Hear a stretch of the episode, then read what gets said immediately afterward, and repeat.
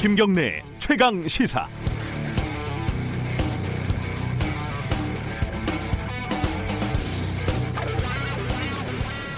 엄마가 좋니 아빠가 좋니 어, 린이들을 괴롭히는 대표적인 어리석은 질문입니다. 둘 다 좋아 어, 공경에서 벗어나려는 어린이들의 대표적인 현명한 대답이죠. 조금 멀리 가면요. 최인훈의 소설 광장에서 주인공 김명주는 남과 북 양자택일의 기로에서 중립국을 선택을 했고 결국 자살을 합니다. 현실은 어, 이렇게 생각보다 굉장히 복잡하고 다단해서 흑과 백보다는 회색 그라디에이션 이쪽 영역이 대부분입니다. 훨씬 넓죠. 어, 최근에 조국 사태 시즌 2가 시작이 됐습니다. 정확하게 데칼코마니 같습니다. 조국 대 검찰 여기에서 청와대 대 검찰 이렇게 한쪽의 이름만 바뀌었을 뿐입니다. 어, 유재수에 대한 감찰 중단, 김기현 관련 사건의 하명 혹은 이첩, 청와대 민정 라인에서 각종 의혹들이 피어오르고 있고요. 총선을 앞둔 공교로운 검찰의 수사 시점, 청와대라는 목표를 향해 돌진하는 무리한 수사, 개혁에 저항하는 무소불위 검찰을 비판하는 목소리 또한 적지 않습니다. 여기서 또 선택이 강요가 됩니다. 청와대가 나빠, 검찰이 나빠. 그런데 이게 양자택일의 문제일까요? 검찰이 나쁘다고 청와대의 잘못이 덮이는 것도 아니고 반대로 청와대가 잘못했다고 검찰이 잘한 게 되는 것도 아닙니다. 물론 경중은 따져봐야겠지만요. 제가 어릴 때 어떤 아저씨가 엄마가 좋아, 아빠가 좋아 이렇게 저를 괴롭히면은 저는 이렇게 대답을 했습니다. 아저씨가 좋아요. 그러면은 용돈을 주죠. 용돈을 줄 것도 아니면 자꾸 강요하지 말고 좀 지켜봅시다. 어, 사실관계를 파악하는 게 먼저겠죠. 12월 4일 수요일 김경래 최강 시사 시작합니다.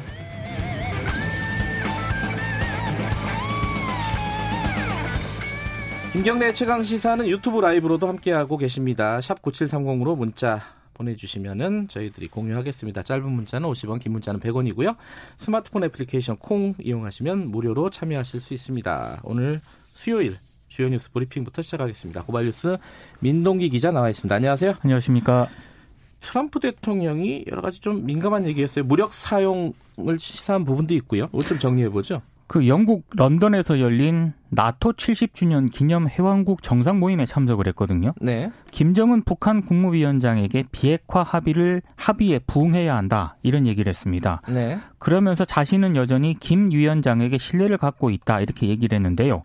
그러면서도 북한의 무력을 사용할 수도 있다 이런 얘기를 했습니다. 네. 트럼프 대통령이 지난해 초 북미 대화 시작 이후에 대북 무력 사용 가능성을 언급한 것은 이번이 처음인데요. 네. 김정은 위원장을 또 언급을 하면서 그는 로켓을 쏘아 올리기를 좋아한다. 뭐 이런 얘기를 로켓맨. 하기도 했는데, 네. 예. 최근 북한이 잇따라 미사일 시험 실험 발사를 한 것을 언급을 한 것으로 보입니다. 네. 그리고 김정은 위원장이 지난 2일 또 백두산을 찾았거든요. 네. 어, 백두산을 방문을 할 때 꼭 중요한 정치적 결단을 해왔던 점을 고려했을 때 네. 미국이 만약에 태도를 바꾸지 않을 경우에는 새로운 길을 갈 것이다 이런 메시지를 던진 것이다 이런 분석도 나오고 있습니다. 북한이 또 어, 크리스마스 선물 얘기를 꺼냈어요. 그렇습니다. 그죠? 예. 크리스마스 때 ICBM 같은 거를 쏠 수도 있다. 뭐 이런 메시지인 것 같아요. 네. 한 달, 요번 달 12월 달이 굉장히 중요한데 얼마 안 남았습니다. 뭔가 그렇습니다. 좀 일이 좀 진척이 됐으면 좋겠는데 뜻대로 될지는 모르겠어요. 지금 상황이 그렇게 여의치는 않은 것 같고요. 일본 소식이 들어온 게 있네요. 그 군함도 영화로 좀 유명, 유명했죠. 네. 군함도를 애초에 유네스코 그 유산으로 등재하면서 일본이 어 자기들이 저지른 만행 이 부분을 어, 어떤 기념관 어, 뭐 기록관 이런 것들을 만든다고 약속하지 않았었습니까? 근데 지금까지 이행을 하지 않고 있습니다. 네. 당시 그 유네스코 심의에서요. 어, 과거 1940년대 한국인 등이 자기 의사에 반해 동원이 돼서 강제 노역했던 일이 있었다. 네. 희생자를 기리기 위해 정보센터 설치 등의 조처를 하겠다라고 일본 정부 대표가 밝혔는데 네. 지금 두 번째 후속 조처 이행 경과 보고서를 보니까 네. 여전히 이런 조처가 포함되지 않은 것으로 확인이 됐습니다. 네. 정부가 어제 외교부 대변인 논평을 통해서 강력하게 유감을 표시했는데요. 세계유산위원회가 당사국 간 대화를 권고했음에도 일본 정부가 우리의 지속적인 대화 요청에 응하지 않고 일방적으로 보고서를 작성을 해서 제출 제출을 했다. 음. 그래서 실망감을 금할 수 없다고 지적을 했는데요. 네. 정부는 국제 사회에 일본의 권고 이행을 촉구하는 후속 대응에 나설 방침입니다. 약속을 안 지켰다 이거네요. 그렇습니다. 그렇죠? 예. 네. 그 지금 청와대와 검찰이 사실상 전면전을 벌이고 있다 이렇게 해석하는 사람들이 많아요. 좀 정리해 보죠. 청와대 고민정 대변인이 검찰 수사관 사망 의혹과 관련해서요. 네. 검찰을 겨냥해서 이렇게 얘기를 했습니다. 유서에 있지도 않은 내용을 거짓으로 흘리고 있다. 이렇게 비판을 했고 네. 확인되지 않은 관계자 발로 일부 언론의 사실관계가 틀린 보도가 나오고 있다고 지적을 했습니다. 그러면서 지난 1일부터 피의 사실과 수사 상황 공개를 금지하는 형사사건 공개금지 규정 제도가 시행되고 있다는 점을 명심해 주기 바란다. 사실상 경고를 한 경고죠. 것으로 예. 그렇습니다. 예. 검찰은 수사에 또 속도를 내고 있습니다. 아, 청와대 관계자들에 대한 소환 조사 방침을 세웠다고 하는데요. 네. 백원우 전 비서관은 이미 검찰 조사를 받았다고 언론들이 보도를 하고 있고요. 그리고 경찰청과 울산지방경찰청 등에 대한 압수수색을 비롯해서 강제 수사에 들어갈 수도 있다는 전망까지 나오고 있습니다. 어, 수사가 진행이 되면은 청와대도 압수수색 대상이 될 가능성이 높아요. 그렇습니다. 그렇죠? 예. 지금 그 어제 엊그제 벌어졌던 일인가요? 이게 그 숨진 극단적인 선택을 한 그 검찰 수사관 네. 네, 휴대전화를 경찰이 수사하고 있는 도중에 검찰이 압수수색을 해서 이게 또 지금 갈등이 확대되고 있죠 지금. 그것 때문에 좀 검경 갈등이 좀 확산이 된, 되고 있는데요. 네. 포렌식 작업을 두고도 갈등이 좀 벌어졌습니다. 네. 검찰이 어제 휴대전화 저장 내용 전체를 옮기는 이미징 작업을 했는데요. 경찰 관계자 두 명도 참관을 했거든요. 근데 참관은 허용을 했는데 향후 압수물의 구체적인 내용 공유는 어렵다는 입장을 밝혔습니다. 네. 그러니까 경찰이 반발을 하고 있습니다. 검찰이 휴대전화 압수물을 자의적으로 활용할 수 있다는 그런 지적인데요. 압수물에서 나온 내용이 청와대 하명 수사 의혹을 뒷받침할 수도 있고 그렇지 않을 수도 있는데 네. 검찰이 이걸 자의적으로 취사 선택할 수 있지 않겠느냐는 게 경찰의 불만입니다. 네. 여권에서도 검경 합동 포렌식을 요구하는 의견이 나왔습니다. 이인영 더불어민주당 원내대표는 필요하다면 의혹을 해소하기 위해서는 검경이 함께 포렌식 검증을 할 것을 요구한다고 밝혔습니다. 유재수 사건은 상대적으로 좀 심플한데 그렇습니다. 예, 이 김기현 관련 사건은 황운하 전 지금 청장 얘기를 들어보면 그 말이 또 맞는 것 같기도 하고 뭐 고래고기 사건부터요. 예. 이게 굉장히 기원이 많이 올라가야 됩니다. 또 김기현 시장 얘기를 들어보면 또 그렇게 받아들일 법도 하고 이게 좀 의견이 제각각입니다. 아직 아직까지 이제 사실관계가 정확하게 나온 건 아닌데 그렇습니다.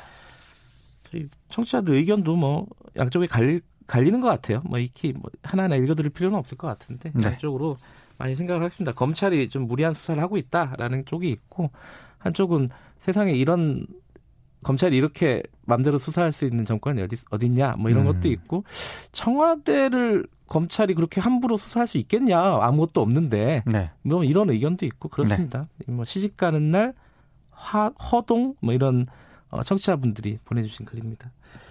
정치권 소식 좀 알아보죠. 나경원 원내대표가 교체가 됐습니다. 어제 저희랑 인터뷰하고 곧바로, 곧바로 저희들이 마지막 인터뷰를 한 셈이 돼버렸어요. 네. 자유한국당이 어제 황교안 대표 주재로 최고위원 회의를 열었는데요. 예. 나경원 원내대표 임기를 연장하지 않기로 결정을 했습니다.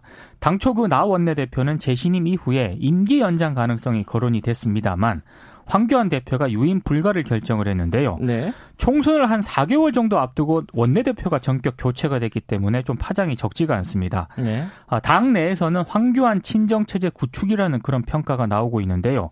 오늘 자신의 재신임 여부를 묻기 위한 의원총회까지 소집했던 나 원내대표 입장에서는 네. 지도부의 불신임 결정으로 좀 불명예스럽게 물러나는 그런 모양새가 됐습니다. 네. 나 원내대표는 최고위 결정에 반발을 하고 있는데요. 그 최고위 결정 이후에 원내대표 재신임 여부는 최고위 결정 사항이 아니다 이런 입장을 또 밝힌 것으로 알려졌습니다. 음. 황교안 대표가 기자들이 나 원내 대표와의 불화설이 이번 결정에 영향을 좀 미쳤느냐 이렇게 물으니까 거기까지만 하자 이렇게 구체적인 또 답변은 회피를 음, 했습니다. 대답을 명확하게 하지 않았다 이런 그렇습니다. 거네요. 예. 어, 오늘 브리핑 끝나면은 나경원 원내대표 이후에 경선에 출마하기로 선언을 한 강석호 의원 연결을 해서 진짜 이게 어, 읍참마속인가 한번 여쭤봐야겠네요. 어, 이 와중에 지금 자유한국당 김영우 의원이 또 총선 불출마 선언을 한다는 얘기가 있어요. 조선일보가 보도를 했는데요. 네. 내년 총선 불출마 선언을 오늘 할 것으로 지금 보도를 하고 있습니다. 네.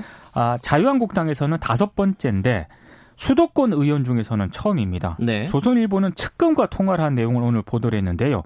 어, 김영우 의원이 보수 통합 작업에 참여하기로 마음을 굳혔다라고 밝혔고 오늘 오전에 구체적인 계획을 밝힐 것이라고 얘기를 했습니다. 어, 지난 3일에는 그 포천 지역 사무실에서 지지자들을 만나가지고요 불출마에 따른 이해를 구한 것으로 알려졌다 이런 내용도 보도를 하고 있습니다. 저희 최고의 최고의 정치 코너 고정 출연자신데 그렇습니다. 네, 김영우 의원 빨리 연결해서 저희들이 입장을 좀 들어봐야 될 것 같습니다. 오늘 여기까지 듣죠. 고맙습니다. 고맙습니다. 뉴스 브리핑 고발 뉴스 민동기 기자였습니다. 김경래의 최강 시사 듣고 계신 지금 시각은 7시 36분입니다.